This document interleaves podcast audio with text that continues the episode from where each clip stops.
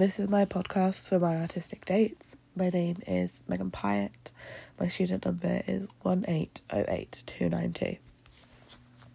My first artistic date was a series called The Fall. It was released in 2013 and it had three seasons. It is about um, Jamie Dornan character who plays a serial killer. He only preys on women. He kills them and then washes them and then he poses them naked for and he takes photos. Gillian Anderson is hired to be a she plays our detective. She's hired from the London Metropolitan Police, hired to catch him. It is set in Belfast, Northern Ireland. There is this one scene in particular in one of the episodes which inspires me camera wise. It's the parts in the episode where he's taking the police to the location where he's left this lady that he's imprisoned. As he's walking to them, the camera is from behind him, and you can see the figures in front of him out of focus and blurred. As he gets closer, they slowly start to focus. It's a powerful scene and a little bit intense as you don't know what to expect. The way they chose to film that shot was a great way to show that. It was done so well and worked nicely for that particular scene. My next artistic date was a film called Emma. It was released in 2020, and this focuses on a lady called Emma who is she's a matchmaker and meddles into the love lives of her friends. But her misguided matches leads her to find love has been there all along. It is based on the novel Emma by Jane Austen in 1815. It is set in Highbury, England in the early 19th century. This one inspired me because I love those 19th century old films. I love all the costumes and the corsets and the old fashioned courting that the men did to find their wife, the balls. It's something I would like to start in one day if any more remakes occur. My next artistic date is a film called Little Woman. It was released in 2019. This one focuses on four sisters with the last name March. As they enter the threshold of womanhood, they go through many ups and downs in life. They endeavour to make important decisions that can affect their future. It's the seventh film adaptation of the 1868 novel by Louisa May Alcott. This one inspired me because while most of the sisters were so focused on finding a man to marry, one of them was not. She wanted to become a published author and wrote many stories desperately trying to get one of them published. However, none of these stories included a love interest or marriage, which the publisher found boring. Her reason for not wanting to marry, she said something in the film that I really liked. It was women, they have minds and they have soul as well as just hearts, and they have got ambition and they've got talent as well as just beauty. And I'm so sick of people saying that love is all a woman is fit for. But I'm so lonely. She didn't want to be tied down to a man, which a woman never should be, but she wanted to be loved. It inspired me because all most women want is a loving husband and to have children, they also still want to be their own person. And most of these old films, they focus so much on the aspect of marriage, courting, and everything you were supposed to do in those days. So I quite liked that this film in particular was so astray from that aspect. So my next artistic date is a series called Waterloo Road. It was released in 2006. Ended in 2015. It had 10 seasons. It is a school based drama about a troubled comprehensive set in Rochdale, Lancashire, England. There was one season, an episode in particular, that focused on euthanasia. As our film was about euthanasia, it inspired me because I learnt more on the subject just by watching it. The man who helped his father die was reported by his father's nurse, but he didn't go to prison for it, regardless of it being illegal. He did, however, resign from being head teacher at the school because one person did not agree with what he did. But he felt as though he did the right thing, but he couldn't be a head teacher anymore. And he regarded the opinion of that one person so highly that he knew he wasn't in the right place to be a head teacher of a school. Um, my next artistic date is a series called Liar, was released in 2017. It had two seasons. So this one focuses on a teacher who's recently got out of a relationship and is asked on a date by a student's father, who is a widowed um, man and a surgeon. After this date, she goes to the police the following day with her sister, saying this man had raped her. It's a gripping series which reveals so much each episode. This one more shocked me than inspired me because I was convinced that she was the one lying from the name of the series. But she was telling the truth. It's a series that keeps you guessing, and with our film, it had a lot of secrets that slowly reveal themselves. So, by watching this series where things slowly begin to come to the surface as well, um, it inspired me to think about our film and how we chose to reveal those certain secrets throughout as well. My next artistic date is um, a movie called Shutter Island. It was released in 2010.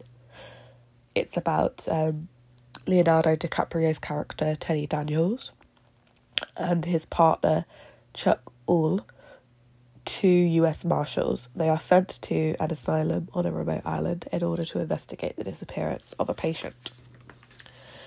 It's one of my favourite films, but it inspires me because, again, it's gripping, it keeps you guessing until slowly revealing the truth and the and also the underscoring to give it that eerie feel was done so well. It was shot and filmed so well. There were some really cool angles, one in particular shot from above looking down. It really captured the severity of the scene.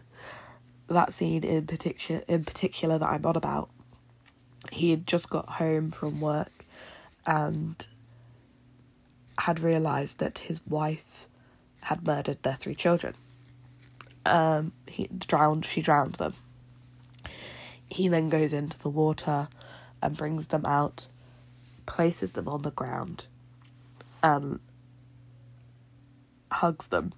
He takes a shoe off the girl and massages her foot, and then she comes over and wraps her legs around him and she's like, We can trust him and blah blah blah and all of this. Um he then shoots her because of what she's done. Um crying, devastated because he's just shot his own wife. Um and then the camera is from above him crying on her. Um it's such a it's such a powerful scene um, because he's he's basically lost everything. And one of them due to him having to do it because he was so upset that his children were killed. Um, so that camera angle in particular even we all said in our group that that inspired us so much. And if we could if we had the um, the equipment to do that specific angle for one of our scenes, then we would have done. Um, my next artistic date is a film called Midsommar. It was released in 2019. It's a horror film. And it centres around a girl called Danny who just gone through a psychological trauma as um, I can't, I can't remember if it's a family member or a friend. Um, I think it's her sister. Um, she's committed suicide, and um, Danny is still struggling to get over this and come to terms with it, and it's starting to affect her relationship with her boyfriend Christian. However, when they visit their friend's ancestral commune in an effort to mend things, it changes their lives forever. It's a rather unsettling and graphic horror. However, it's a very good story plot. I love horrors and I find most of them boring. However, because this one is confusing, it kept me drawn to the screen. You really you really need to pay attention to it, but also the way it was shot was so well done. There's one shot where they're driving to this place, um, and the camera goes from being the normal way up to upside down until they arrive and you see the sign of um, the retreat where they've gone to. Um, it pans from behind the car, being the right way up. It slowly goes above the car, and as it's going above the car, it then somehow twists and becomes upside down, and then it's in front of the um, front mirror of the, the window of the car, and they're upside down, um, and then it shows the road um, completely upside down. Um, one of the ending scenes, it made me so uncomfortable, but the whole film has been stuck in my head. Like, you sat there thinking, what is happening? It's so well done. It's shot so well. It was directed well, and it uh, amazing acting. It's a very very unsettling movie. If you watch it, you you will be uncomfortable. Um, but it, it just the way it was done was so well. Um, directed by a guy called Ari Aster. Um, it's probably one of my favorite, another one of my favorite films, just because the way they chose to shoot it in particular, and the way it leaves you feeling, is just so amazing. Um, there was another shot where she's um, at her boyfriend's friend's house, and they they're talking about the trip and whatnot, and then this guy, um, Pel Pel Pelle, um, he's saying he's sorry for her loss, um, and then it it starts to trigger her again, and she gets upset and she runs to the bathroom. As she opens the bathroom, and goes in, it then transitions to her going into the aeroplane bathroom um, and breaking down crying.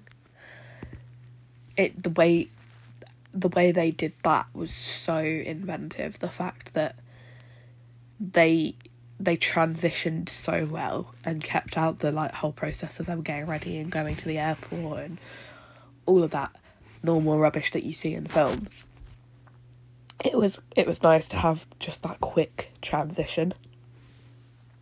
Um, so yes, those are my artistic dates. Um, and this is my podcast.